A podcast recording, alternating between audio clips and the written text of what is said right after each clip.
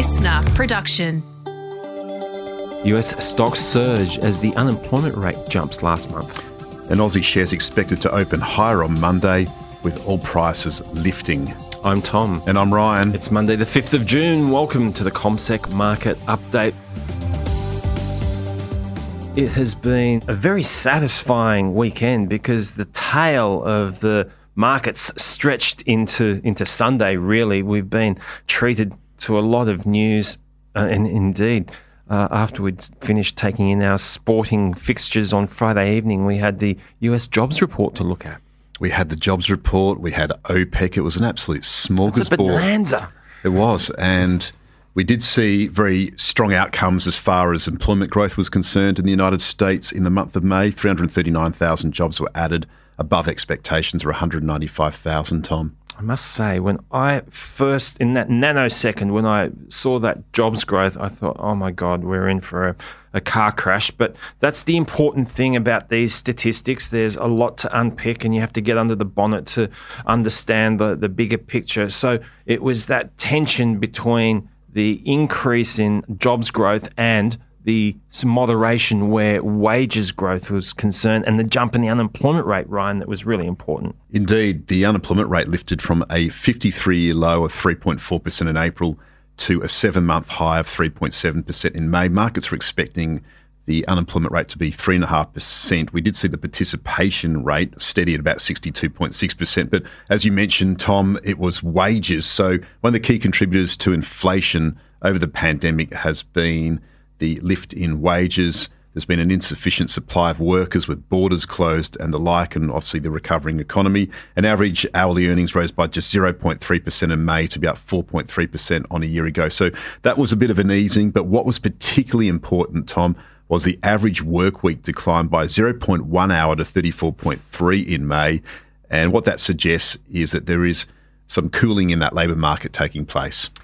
I suppose that's a good way of describing it, cooling off what has been an incandescent level of uh, improvement in the U S labour market. So I, I suppose in the bigger picture, it's a ceasefire for a month. We, we need to get to the next month's statistics to see whether or not there's some form of a trend lining up here, because uh, you can't look at it any other way than these numbers coming off a very um, strong base, I suppose.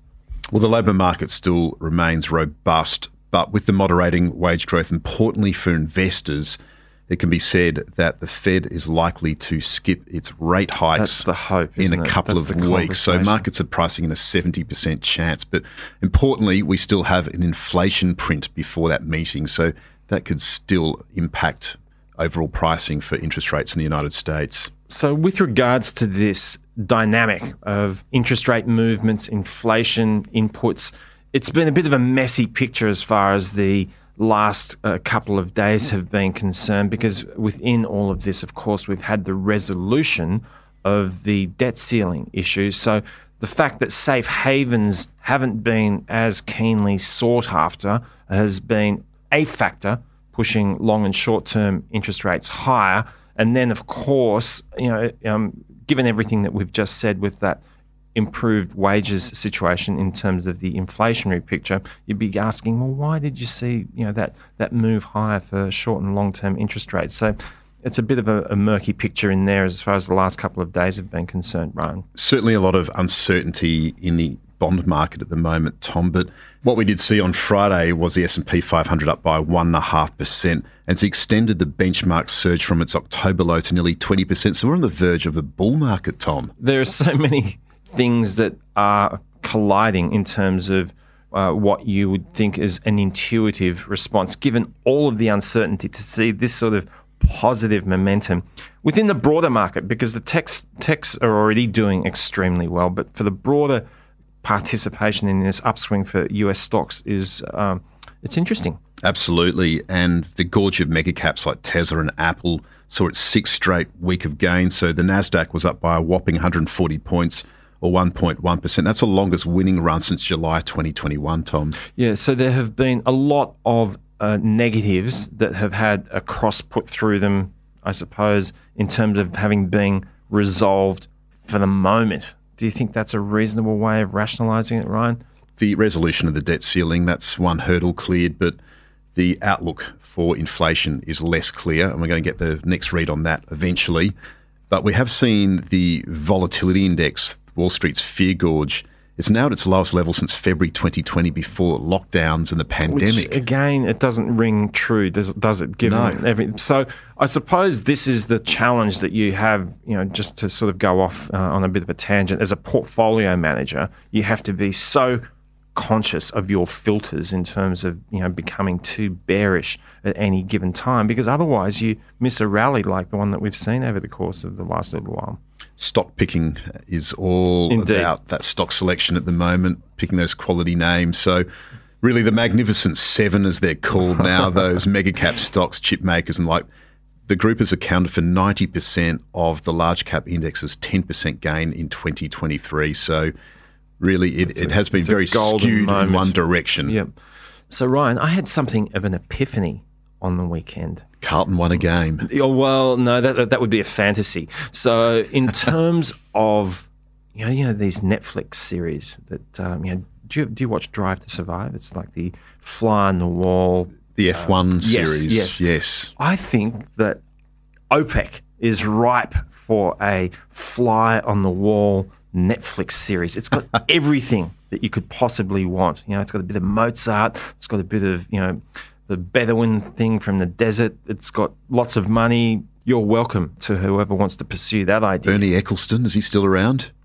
He is. I think he's um, probably two hundred years old at the moment. So. The former owner of Queen's yes. Park Rangers. Oh, is that right? Well, yes. yeah, he's um, doing well with coin, uh, Bernie. But anyway, I'm making light, of course, of what was another very important outcome at the weekend, and that was the OPEC and allied producers meeting in Vienna, which was much vaunted and keenly anticipated. Uh, the bottom line is, Ryan, that you've got Saudi Arabia uh, putting their shoulder to, to the wheel in terms of cuts. Uh, they're going to bear the burden of that, because obviously when you ask smaller producers who are struggling economically to cut, that's not conducive to keeping the cartel together, is it? Or the doesn't make for nice warm meetings when they get together for cucumber sandwiches in Vienna. Well, we have seen a lot of disagreements in the lead up to this meeting in Vienna, Tom. So we've heard from the energy minister, not only in Saudi Arabia, but also in Russia. But eventually what we did see on Sunday, as you make mention, is that Saudi Arabia will make an extra one million barrel a day production cut in July, taking its production to the lowest level for several years after plunging crude prices. So effectively, they're trying to stabilise the crude oil price. Stabilise in inverted commas, yes. yes. Uh, so that, that takes them down to nine million barrels per day. The interesting thing about that is for the Saudis, that's about seventy-five percent of what they're capable of producing. So I suppose, you know, you can accuse them of a lot of things, but they are certainly committed in this context to keeping oil prices elevated.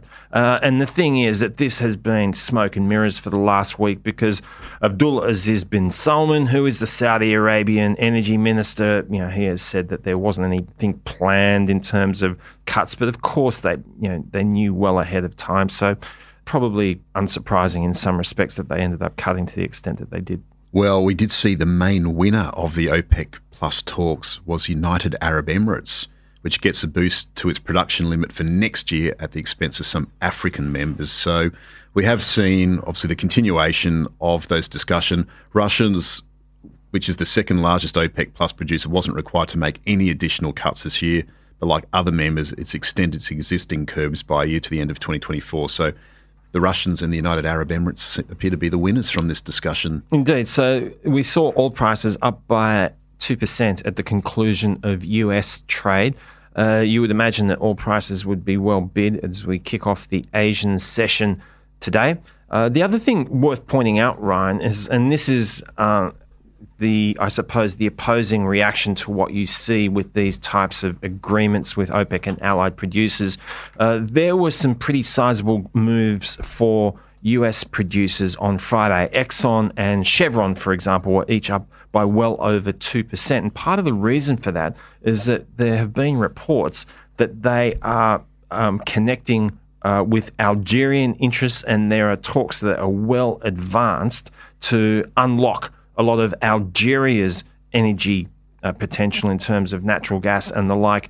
And this is a very important situation because Algeria has got a very well-developed infrastructure connecting it with European markets. So if something emerges there that is significant uh, in the years ahead, that could make a big impression in terms of that, the way that uh, energy security is distributed. And I'm saying that kindly. Well, it's all about supply and demand at the end of the day, Tom. And on the back of that, A S X two hundred energy shares such as Beach Energy and Santos and Woodside Energy will probably perform quite well today. Okay, so let's quickly wrap up those commodity prices. As I said, we had uh, more than two percent gains for both Brent and NYMEX Light Sweet crude oil. We had uh, Brent up by one dollar eighty-five to seventy-six thirteen a barrel. NYMEX Light Sweet crude oil was at seventy-one seventy-four at the conclusion of its session, up by one point six percent. Gold futures slightly easier, down by one point three percent. And iron ore futures ended last week on a pretty solid note with a gain of around one point eight percent or one dollar eighty-three to one hundred six dollars thirty-three U S per tonne, Ryan. The iron ore price rose to a six-week peak on Friday, and that's on the back of news that China is working on a new basket of measures to support the property market after existing policies fail to sustain a rebound in the ailing sector. So iron ore producers today in Australia could perform very well on the back of that. And just quickly, we've got the Aussie dollar trading at around sixty-six U S cents, not vastly changed from where it was on Friday afternoon. Thanks very much for tuning in. Uh, make sure that you have a listen to Stevie and Laura this afternoon with the Comsec Afternoon Market Update. Ryan, thanks for your time this morning. Pleasure, Tom. Good start to the week. Indeed.